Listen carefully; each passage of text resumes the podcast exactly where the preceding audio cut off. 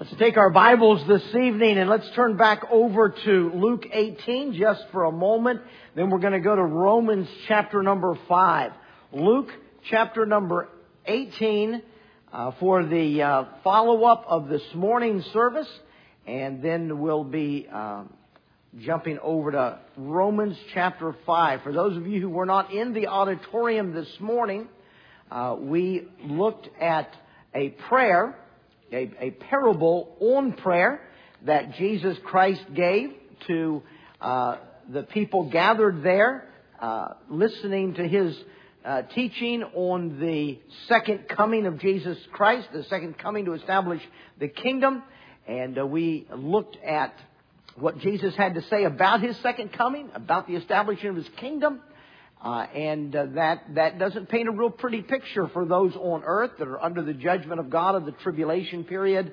And his teaching ended with uh, with innumerable corpses and their their bodies being eaten by the scavenger birds as their bones were being picked. And Jesus ended chapter 17 with that graphic image uh, on the people's minds of the horrible judgment and persecution of the tribulation period that would culminate in the second coming at the uh, uh, of Jesus Christ back to earth to establish His kingdom. He opened up chapter 18, same crowd of people, and, and so with that, with that uh, context of the teaching on the second coming, he had two parables about prayer that uh, he spoke of. One was directed at the Christians who find themselves in persecution and difficult times, and he encouraged Christian people to always pray during difficult, hard times rather than fainting, quitting, giving up, throwing in the towel.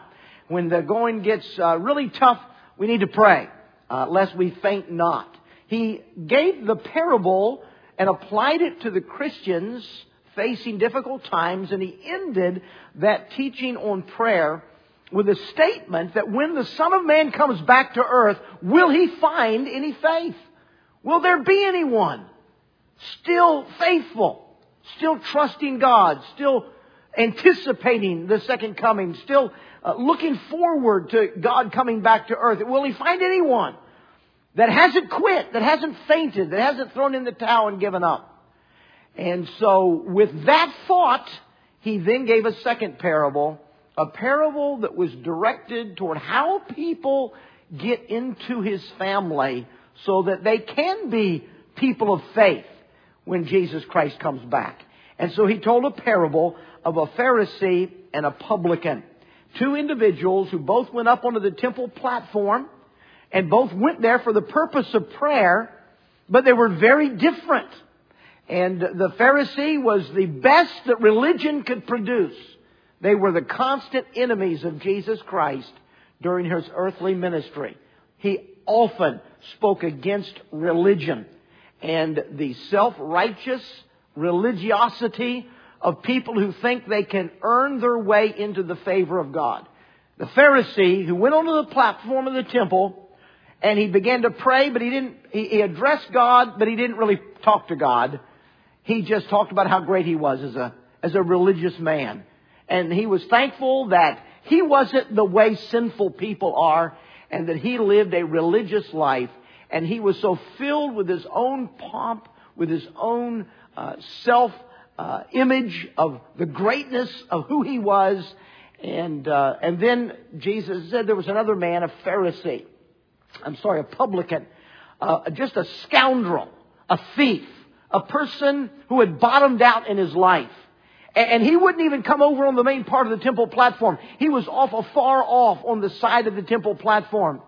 And, and his prayer was much shorter. And his prayer was not directed to what a great guy he was. He wouldn't even lift his eyes up toward heaven. He smote his breast with his fists in, in great emotion and, and just in a deplorable state. And he said, God, be merciful to me, a sinner.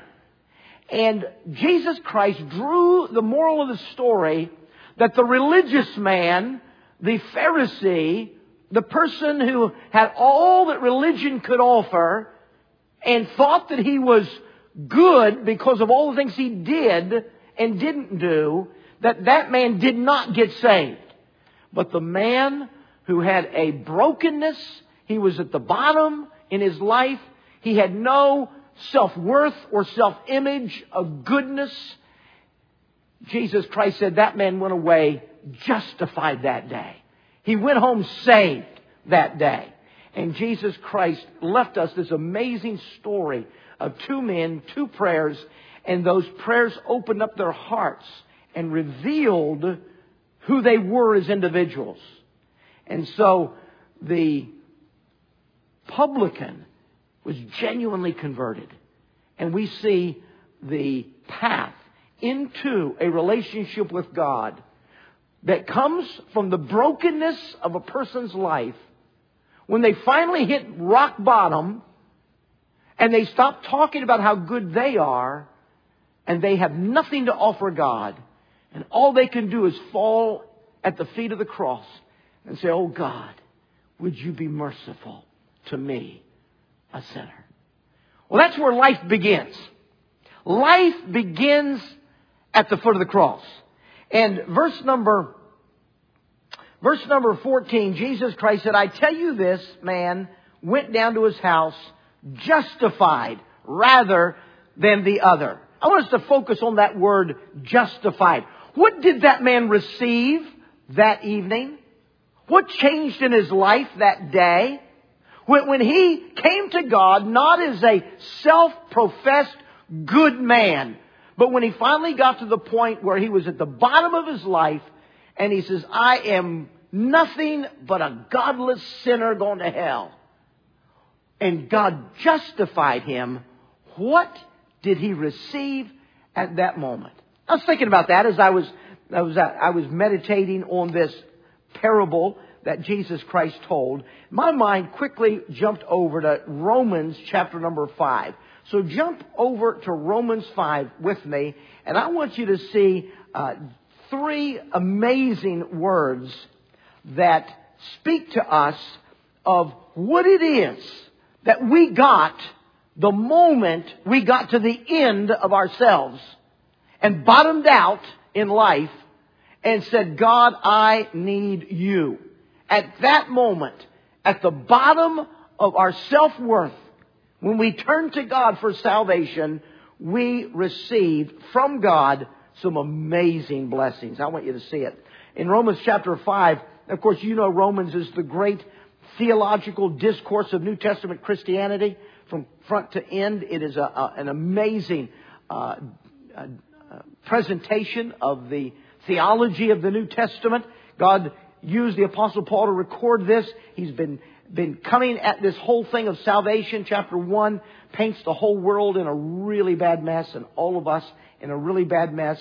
Chapter 3 uh, just kind of zeroes in on our guilt and says that God gave us the Ten Commandments not with the vain hope that anyone could ever keep them and end up being good and go to heaven, but rather He gave us the Ten Commandments that we could read them and every mouth may, may be stopped and all the world may become guilty before God.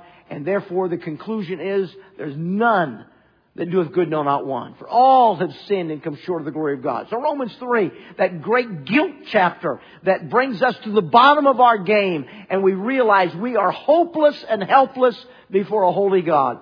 Chapter 5 has a therefore in it. Chapter 5 verse 1, therefore being justified by faith. Not works, not working our way into the favor of God, but when we come to the point when we know that we are absolutely helpless and hopeless, and we turn to God and by faith believe that Jesus died for me. He paid the debt for my sin. He died on the cross in my place. He died for me.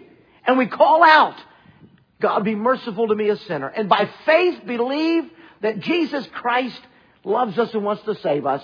At that moment, being justified by faith, we have what do we have? What are we offering the people who live in Northern Virginia? I was reading an article uh, written by an individual who was who dealt with a lot of uh, people, suicidal, uh, uh mental health, depression, uh, just bottomed out, discouragement and depression, and life is over and, and no hope, and and a ministry of dealing with things like that, and people uh, were struggling with deep depression and deep uh, discouraging life situations. And, and the individual, the, this Christian worker, said that the average church ought to look more like a psych hospital than anything else. We're here to offer to people that are suicidal what Jesus will give them when they get to the end of their rope. We're here to offer to the person in deep depression, someone whose life is spun out of control, someone who's struggling to get off addictions. We're here to offer them that when you get to the bottom and when it all comes crashes down around you, Jesus has something to offer you.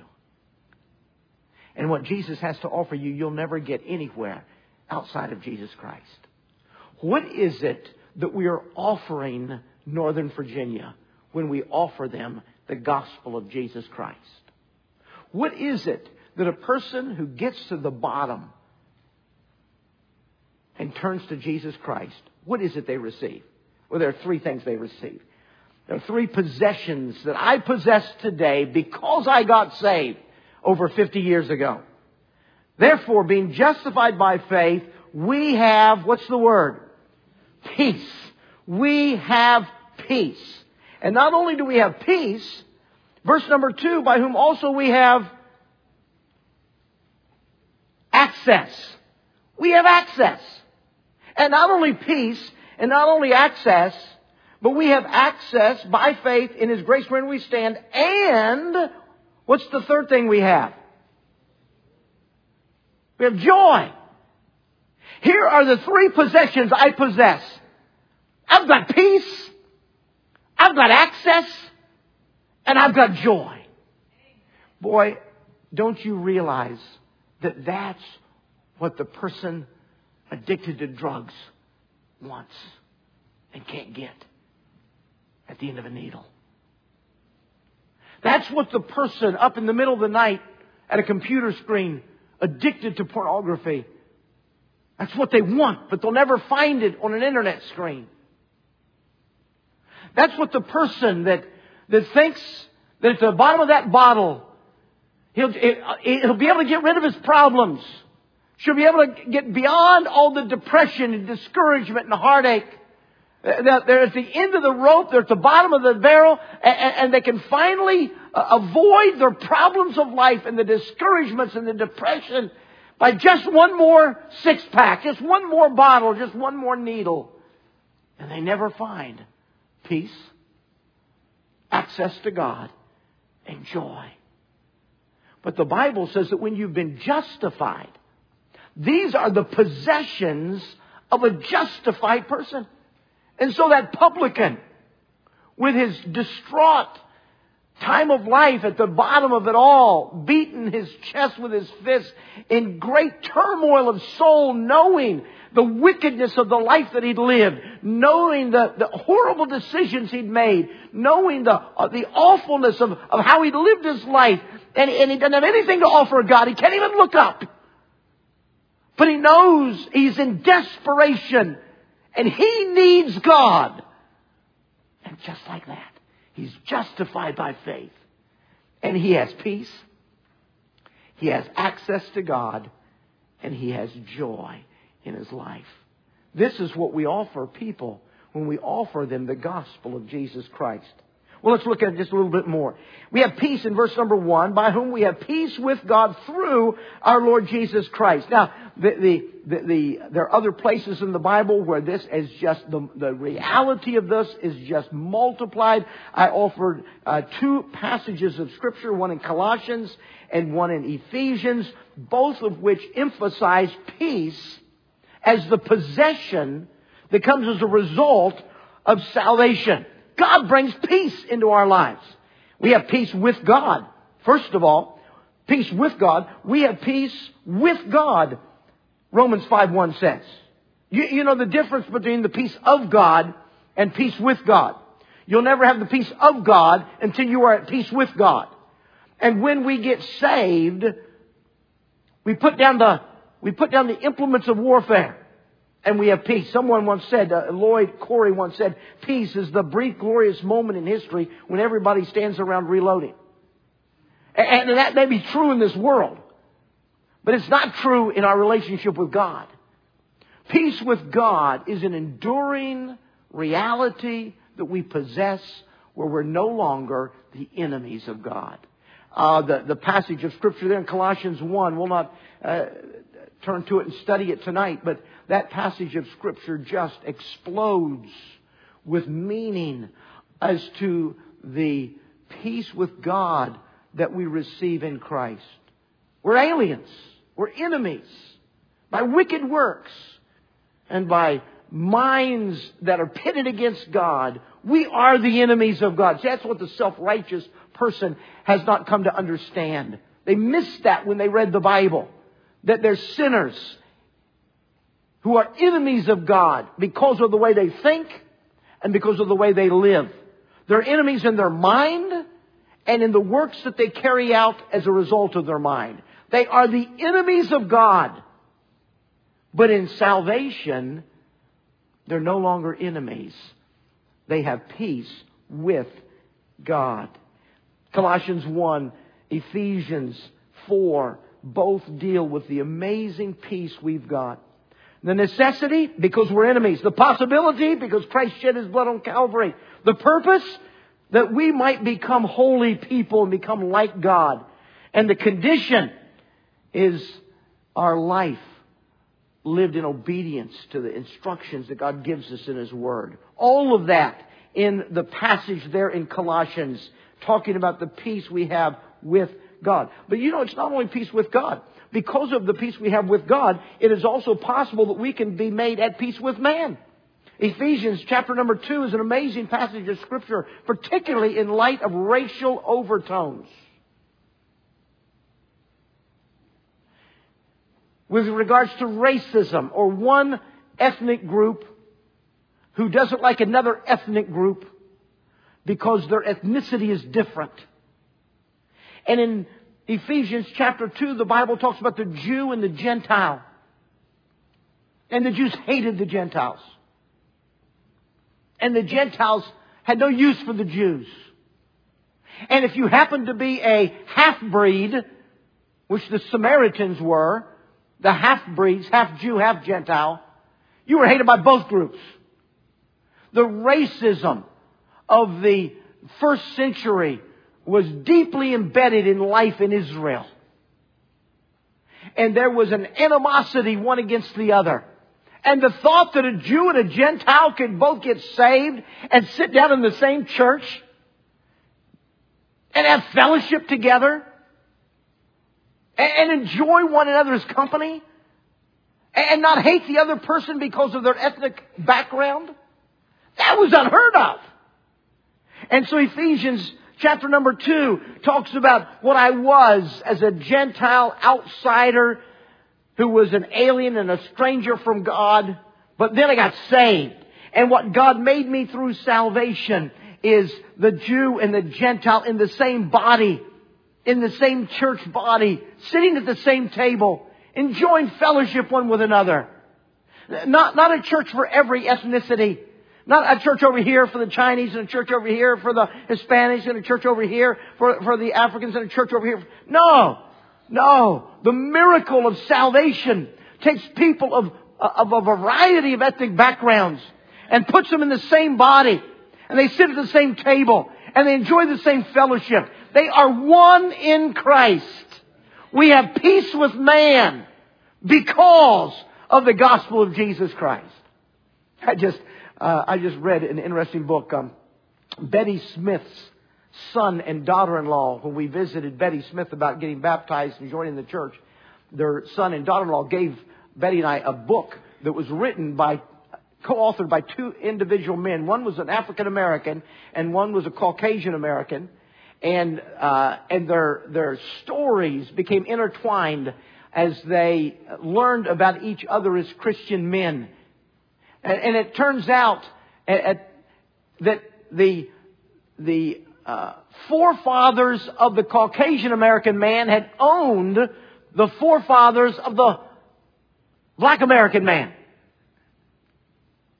One family had owned the other family. And because one of those individuals in the black American family, because one of those persons had, had not told the, the uh, owner that he was going to go somewhere or, or uh, something trivial, but they used him as an, uh, as a, uh, as a, uh, an example.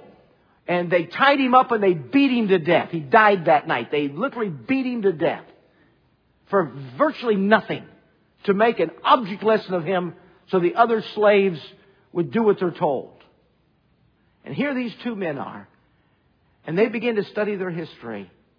And they found out that their histories crossed.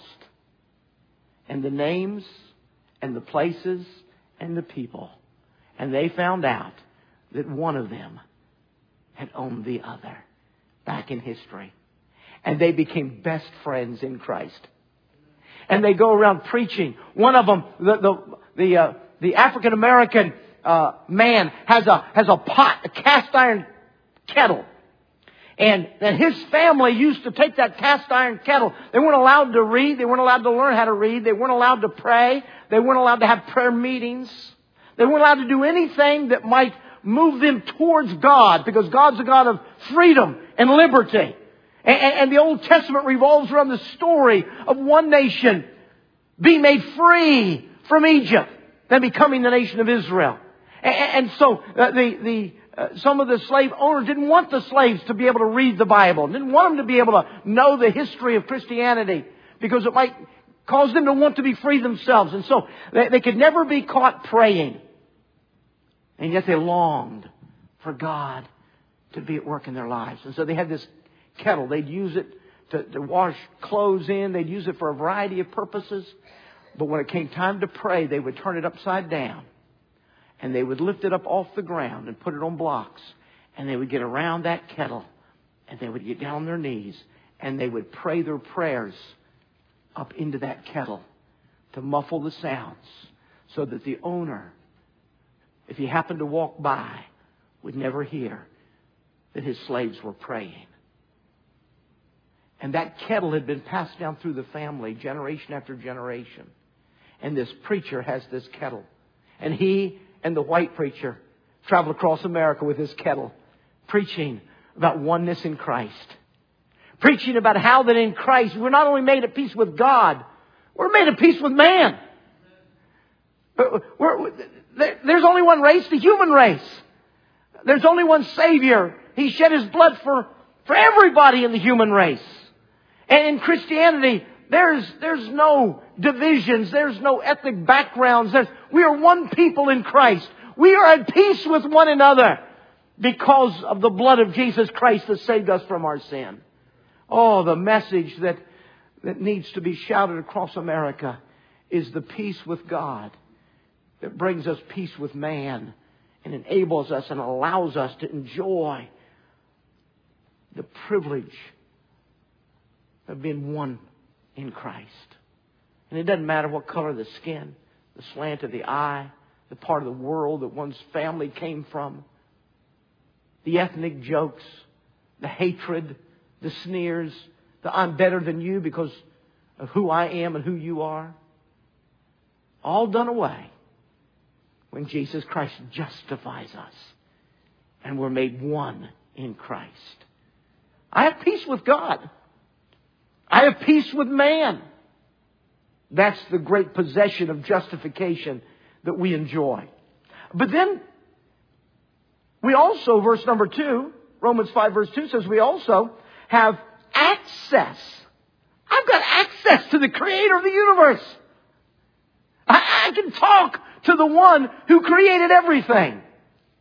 I've got access into the presence of eternal God. That, that, religion can never give me that. No, the religious crowd says you got to come to our priest. You got to come here and confess your sin here, and you got to come and talk to this person. You, this church will give you access to God. Come, get baptized at our church, and you can have access to God. Come, and, and, and we will be the mediator between you and God. The self-righteous church religionist will never have access with God directly because of their theology that they mandate upon the people. But when one gets saved, we have access. Can you imagine access to God? You know, there's a lot of people that would like to have access to certain human beings that are really important. To be able to have access to somebody of great human importance, politically or economically or in some arena of life, someone that, that is a, everyone knows this person's name and they're phenomenal and, and to have access to that person, to be able to walk up and get in place in that person's presence to talk to them. You're talking about a dream come true. Access. And we have that in Christ. From the day of our salvation, we have access into the very presence of the eternal God. Access by faith into His grace wherein we stand. Access to God. Let me get you to, to uh, just jump over there to uh, Hebrews chapter number four. And, and I just, don't you just love the statements in the book of Hebrews about access to God? Uh, the book of Hebrews was written because some people were had, had embraced Christ but were tempted to go back to the law and Judaism. And Hebrews was written to show people that you that, that it's better in Christ than what it was in Judaism. And so this access to God that the tabernacle and the temple and the book of Leviticus and all this stuff about gaining access to God through the religion of Judaism was all a type and a picture for them to understand that they could have access to God when God rent the veil and opened up access into His very presence. In Hebrews chapter number 4 and verse number 14, the Bible says, Seeing then we have a great high priest that has passed into the heavens, Jesus the Son of God. Let us hold fast our profession. We have not a high priest which cannot be touched with the feelings of our infirmities, but was in all points tempted like as we are, yet without sin. Let us therefore come boldly under the throne of grace, that we may obtain mercy and find grace to help in time of need. Go over to chapter 10 and verse number 10. Hebrews chapter 10 Verse number 10 tells us, by the which will we are sanctified through the offering of the body of Jesus Christ once for all. And then in verse number 17 of the same chapter, and their sins and iniquities will I remember no more. Now where remission of these is, there's no more offering for sin. Having therefore, brethren, boldness to enter into the holiest by the blood of Jesus, by a new and living way, which he hath consecrated for us through the veil, that is to say, his flesh, and having an high priest over the house of God, let us draw near with a true heart in full assurance of faith, having our hearts sprinkled from an evil conscience and our bodies washed with pure water. Let us hold fast the profession of our faith without wavering. We have access Oh, sometimes I take that too much for granted. Do you? That you can pray anytime, anywhere. You ever take that for granted? Fail to take advantage of the access we have in the very presence of the Creator of all that is. We have access. And then there's one last possession that we have. I, I, because of my justification, because I came to the bottom in my life, I came to the end of my life, and, and I, and at the end, at the bottom, with nothing to offer God, all I could do is cry out, Oh God, be merciful to me, a sinner. And God justified me. I immediately had peace with God, peace with man, access into the presence of God. And verse number two says, and rejoice in hope of the glory of God. And not only so, but we glory in tribulation also. And verse number 11, and not only so, but we also joy in God. Great passage here from verses 1 to 11, focusing here in the main part of the passage on the joy we have because of our justification. We have joy. We rejoice. We glory. We're excited. We have such optimism in our God. Now, what does this mean? What, what do we have? We have joyous optimism in verse number two. We rejoice in hope. We live with hope. We live with the confidence, the optimism. We know what the last book of the chapter, the last chapter of the book says. We, we know where it all ends. And so we have great confidence. We have great hope. We have great optimism uh, that, that, that it all ends well. And in eternity, we will be in the presence of our God, sitting around His table, enjoying His fellowship forever. We rejoice in hope of what lies in front of us. Oh, it's a, it's a joyous optimism. But, but life on earth isn't always easy. And so our joy is not only for what's going to come later. Our joy is our experience during the trials and tribulations of life. Verse number three, not only so, but we glory in tribulation also. Here's this James 1. Count it all joy when you fall into divers temptation. Because I'm justified in Christ. I have joy in my problems. How is it that anyone that is still sane can be joyous in tribulation? There's only one way. James reveals it in James 1. It's revealed here in Romans 5. The only possible way is the next word in the middle of verse number 3, knowing. I know that the trial I'm going through, the tribulation I'm suffering through, the bad things that I'm enduring, I know it's going to produce something good. I may not understand what that good is. I can't see that good. But I believe in my heart of hearts that when I go through tribulation or trial or difficulty or hardship, I know that tribulation worketh patience. Patience works experience. Experience works hope. And hope maketh not ashamed because the love of God is shed abroad in our hearts by the Holy Ghost which is given unto us. I know God has this thing. And I know in the midst of my worst tribulation, that something good is going to come out of this. And therefore I have joy in the midst of my troubling times. Joyous trouble in my life. I had the opportunity this morning to teach the third of three lessons to the M&M's class. They're studying through First Peter.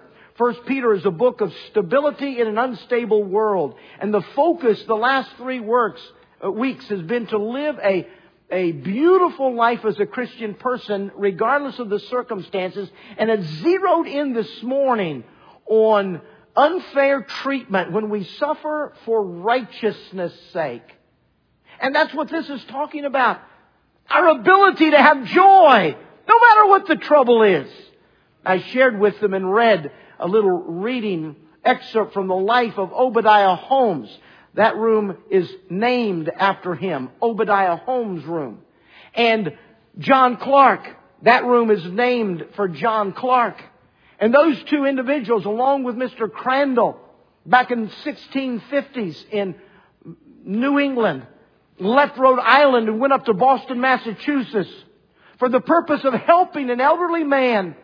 And while they were there, they had the audacity to have a prayer meeting and to read and preach from the Word of God in the private residence of that old man in Boston that they went there to try to be a comfort to. And the authorities found out in Puritan New England that some Baptists had the audacity to have a church service in Puritan New England where it's against the law to be a Baptist in the 1600s. They were arrested. Obadiah Holmes was taken to Boston Square. There on Boston Square in 1651, Obadiah Holmes was tied to a whipping post. He was beaten until the blood overflowed his boots. He was beaten so severely that the, the, the records, the historical records record that for weeks he could not lie down to rest. He couldn't let any part of his body touch a bed he had to sleep on his knees and his elbows. And so on his knees and on his elbows, he could find some rest at night for weeks. Horrible treatment, unfair treatment, trouble in his life. And yet they said that as they beat him until the blood flowed out of his boots, he preached the gospel to the people that were gathered around, watching him being beaten on Boston Square. And when they were all finished, he looked at the people that beat him and they said, You have, you have whipped me as with roses. He had great joy in the midst of great trouble. You say, could anything good come out of that? Oh yeah. History records people got saved that day because of the testimony of Obadiah Holmes on Boston Square. But even more far reaching than that, there was a man that was watching that, knowing that in Puritan New England, where you had to baptize your infant into the state church under threat of persecution, he watched what they did to Obadiah Holmes and he went back. He was the president of Cambridge College, which later was renamed as Harvard University. Maybe you've heard of this school. He was the president of Harvard in Puritan New England. When he watched what they did to Obadiah Holmes, when he listened to the testimonies of Obadiah Holmes and of uh, John Clarke and of Mr. Cra- uh, Crandall, he, he went home and he got his Bible out and he, and he said, what would make these men suffer such atrocity for some belief about baptism? And as he pored over the scriptures, he became convinced that they were right. And that to baptize infants is not found anywhere in the Bible. And that to demand that you baptize your infant under threat of law is a crime against conscience. And he preached a series of messages at Harvard University denouncing his belief in infant baptism and Protestant theology. He got fired from Harvard and he had a newborn baby at home. And he refused to allow his newborn child to be baptized. And what came out of that in the 1600s in Boston, Massachusetts, in Puritan New England, eventually produced our Bill of Rights and our religious liberty across the great land of America. That your conscience toward God cannot be infringed upon by any political party or any government institution. That we have liberty endowed by our Creator to worship Him as we understand is right to worship Him. All coming from a man beaten, senseless on Boston Square for the audacity of his beliefs. And he took the punishment with joy. Because joy in trouble is a part of the possession of Christian people who are justified by faith in Jesus Christ. We have joy, joyous optimism, joyous trouble. And the whole passage ends in verse 11 and says not only that, but we have joy in our God. This amazing relationship we have with our Creator is filled with joy. Talk about your God. Talk about your Jesus. And you're filled with joy for what God has done for you and what Jesus has done for you. Joy is one of the possessions of Christian people. We joy in our hope of heaven we joy in the trouble of our lives, knowing good will come out of this unfair treatment. And we joy in the relationship we have with our dad. And every day we talk to him. Hey, Dad, way up there in heaven, you're, you're known as El Bethel. You're the God of the house of God. Hallowed be thy name. Dad, we're looking forward to Jesus coming back and establishing his kingdom. Thy kingdom come. Thy will be done on earth as it is in heaven.